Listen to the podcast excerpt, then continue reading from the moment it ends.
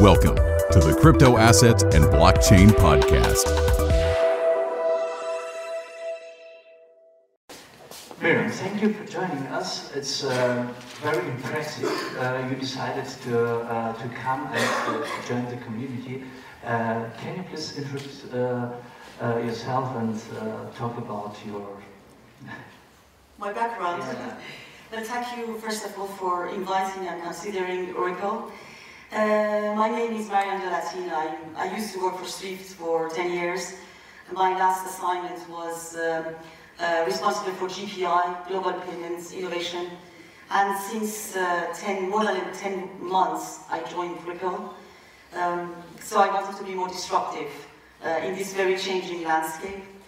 Um, I think the question is always rises, why changing from Swift to Ripple? Because obviously there are lots of controversy around this.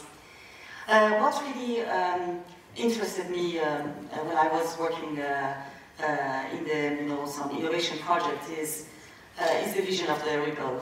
Uh, the vision of where the internet of value. I think probably you have heard about it, there are lots of information about Ripple everywhere, but I think the essence of this, this vision is very interesting when we look at the, the, way that the internet is used to exchange data and the way that the cross-border um, payments or the transfer of value has been made, uh, we see a big difference. Um, it's still easier, you know, to move money in your luggage from US to UK uh, than sending it to a bank. So I think clearly internet of value means that you can, as smoothly as possible, move funds that you, you exchange information in the internet.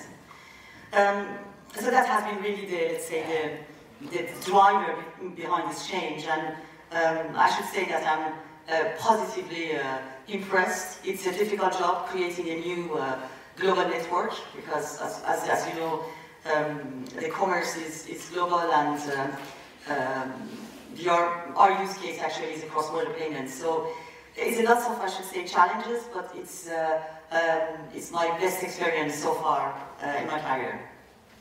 And how was the reaction of the financial community on your change? Well, I think um, it was very interesting because, you know, I was working for a project that actually renews uh, the correspondent, traditional correspondent banking at SWIFT. So uh, I was very much already with all the banks that are trying to renew themselves. Um, one of the interesting discussions that I had with a lady from Commerzbank uh, when I, I put it in the context of Upward Germany, um, a very good friend, I should say, and she asked me, why did you leave? Uh, what does it mean, actually? So I think it, it, it triggered a series of questions, but, um, uh, but of course the choice will always remain uh, to, the, to the bank. Uh, thank you. Um, what do you think are hardest challenges in the financial world uh, blockchain or cryptocurrencies can solve?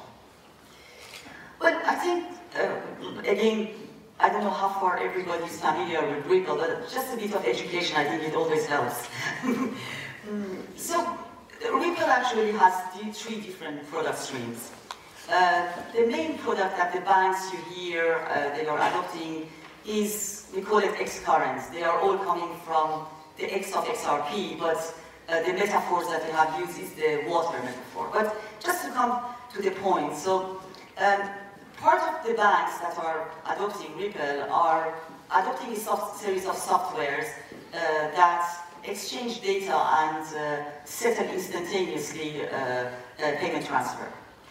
Uh, so this is really addressing the need for speed and certainty of the payments that today uh, doesn't exist in the cross-border space. Secondly, the product that we um, we look at, and I think this is where most of you are familiar, which is based on our crypto assets, which is XRP. Uh, XRP is designed for payment transfer.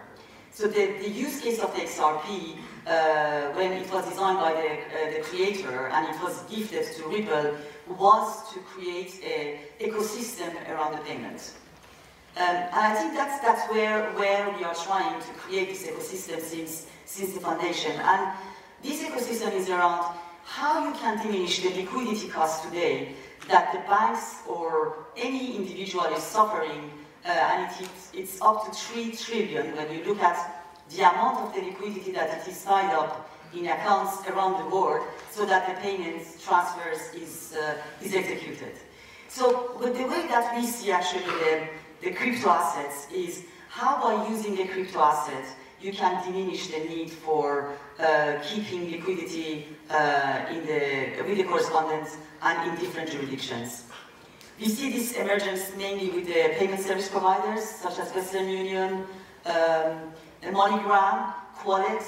Uh, so these actually, let's say, member of the payment ecosystem are using XRP uh, to breach their liquidity requirements. So rather than, you know, keeping uh, direct accounts with the correspondent banks, they, they get the money exchanged into any currencies that you want, and they deliver that in an instantaneous basis uh, to the banks. So this is clearly addressing a lot of costs that today uh, uh, the market is facing with, with the liquidity part. Uh, Ripple announces on regular basis uh, cooperation with banks and financial institutions, uh, China, Saudi Arabia, German banks, of course. there are, I think, over more than 100 banks now. Uh, how many banks do you need in this uh, new ecosystem to uh, uh to bet uh, Swift, for example? Well, I'm not getting to this level, but uh, as you rightly mentioned, you do have more than 100 banks um, and service providers. So obviously, it's not only limited to the banks, but of course, a major part of this community, the Ripple community, is around the banks. Um, well, I think we, we see um, the interest in different uh, area. And this is based on the use cases that the, bank, the banks uh, implement. So what we see a lot of traction today is around the global remittance. And as you, as you have heard, we have lots of news around India, um, um, Middle East parts, um, and now China, and of course we are extending as well uh, to some customer in Brazil, like Banco Itaú, um, so I think the, the use case behind um, the adoption of the Ripple is very important. So probably you don't need another network of 11,000 banks. I don't think that this is the most, uh, you know, um, economic way for still global commerce to, to function. But you need uh, key banks in markets uh, to be part of that, and that's where we are working. Um, and um, when we look at, for instance, uh, um, the, the, the, initiatives that as well we are running, for instance, with market infrastructure, as you rightly mentioned, we are not limiting only the interaction with banks, we are also working with uh, regulators, uh, Saudi Arabia Monetary Fund. Um, they are thinking about how they can renew their infrastructures and how they can link this market more openly to the external worlds. And that's why they used actually Ripple uh, in order to give all the, the possibility to all the banks to to transact inbound and outbound uh, by distributed ledger technology. So I think we don't want to go large. Of course, we need the banks that are important, uh, and we don't limit only to the banks. We work now with the, uh, with the um, corporates, uh, with the service payment providers. So we are really building the ecosystem uh, that can cover the global commerce. Okay, very exciting. Uh, I worked a lot uh, with banks, and I know uh, banks are very uh, complicated customers. Uh, um, what's your experience on this cooperation in this cooperation area? Well, my experience is many years. It's not to Ripple. I think it's patience. um, I think it's a magical word. well, you know, this is a new technology. Um, it's um, uh, well, depending on the bank. What we see that the banks that wants to disrupt uh, and they have the buy-in of their um, uh, top management, it goes faster. Sometimes it goes faster with a medium-sized bank uh, than a large bank. Uh, but I think um, what we see, at least uh, based on the current experience, because I'm really traveling for the moment a lot, and um, there is a big traction, there is a big interest um, the value of the Ripple now with the use cases that it is coming out, it's more and more understood. Uh, and it, it, takes time, you know, you, you don't change overnight um, the, the, the, way that the banks have been functioning and the investment that they have done in lots of legacies. So um, I think they have to be mindful of that. uh, this has a cost and the consumer has paid for it. So I think what we do is uh, a lot of uh, collaboration with the banks to make them understand how they can use this technology to address a, a problem statement or improve the customer experience. That's the way that we work because um, this is not only about transferring value, it's also changing how the consumer, how the corporates uh, will live this experience in the future and how they can better diversify themselves. Okay, my personal notable experience with uh, cryptocurrencies, I can, I can remember um, uh, it was, I think, uh, 2013. A uh, couple of years I started uh, to work with uh, crypto and Bitcoin. I had to pay a graphic designer in Pakistan and I had to send about 300 euros from Germany to Pakistan. And uh, the idea were to pay in uh, to pay in uh, euro via PayPal, uh, but he asked me to stop the PayPal payment because of uh, troubles with uh, bank account, and asked me if I can pay with Bitcoin. Yeah, sure, very easy. He sent me a Bitcoin address via Skype chat, and I sent him a Bitcoin amount. 20 seconds later, he confirmed the money is there. Yeah, 20 seconds between Germany and Pakistan. And in the same week, I had another experience. I sent 100 pounds from uh, uh, UK bank Metro Bank to uh, Swiss bank uh. Uh, and it took four days and uh, from 100 pounds only 70 has arrived. Yeah? it was a difference. It's the same uh, time slot. Uh, can Ripple help us to go the direction of the case one instead of staying at the case two? Yeah, that, thank you, Andrea. I think that's, that's the essence of Ripple. So the question of speed, you know, if you want to, for instance, use fiat currency over Ripple, you can, in a matter of three, four seconds, use it. Okay. So that's, that's I think, even in the, in the fiat currencies. Now bridging the crypto, you know, uh, with fiat currencies um, as an individual, honestly, um, what, what we see is that the banks are not yet ready to accept the crypto uh, and, you know, play with it. Um, but um, that's why I was referring to the use case of the payment service providers. Um, so that um, uh, you can use the, uh, the crypto exchange by converting fiat currency to crypto and converting again back to another fiat currency. This uh, use case, um, we, have, we are actually piloting that uh, from Mexican peso to USD and vice versa, and it takes uh, 10 seconds, and you don't suffer at all any cost, actually. So because you are removing some of the intermediaries uh, in the chain that, as you already mentioned in the first case, are decreasing, and you don't even have a visibility of how much is getting to the end beneficiary. So I think, yes, the technology is there, is that how you want to use it. Uh, payment service providers are using that already, are piloting that, so we think that this is, this is let's say, going to be used as a bridge uh, currency, XRP. But what we see with the banks is that even with the fiat currencies, if they can diminish these three to five days, and if they can bring the visibility, transparency, and the certainty of the amount that it is getting to their beneficiary, they are using uh, another set of our, our solutions. So we do have a solution for you know all these needs. Uh, now we are waiting how this preparedness uh, and the evolution will take place with the different uh, parts of this ecosystem. Okay, cool. Um, the topic Ripple uh, is a is a very controversial discussion in the crypto community. Yeah? It's not to centralize it's too pre-mine. Uh, what is um, um, yeah, what is your strategy to discuss this with the crypto community? I assume uh, you are uh, you are in such discussion very often. Indeed, I think they are doing two, two main things in the, uh, from really the asset, digital asset side and the XRP side.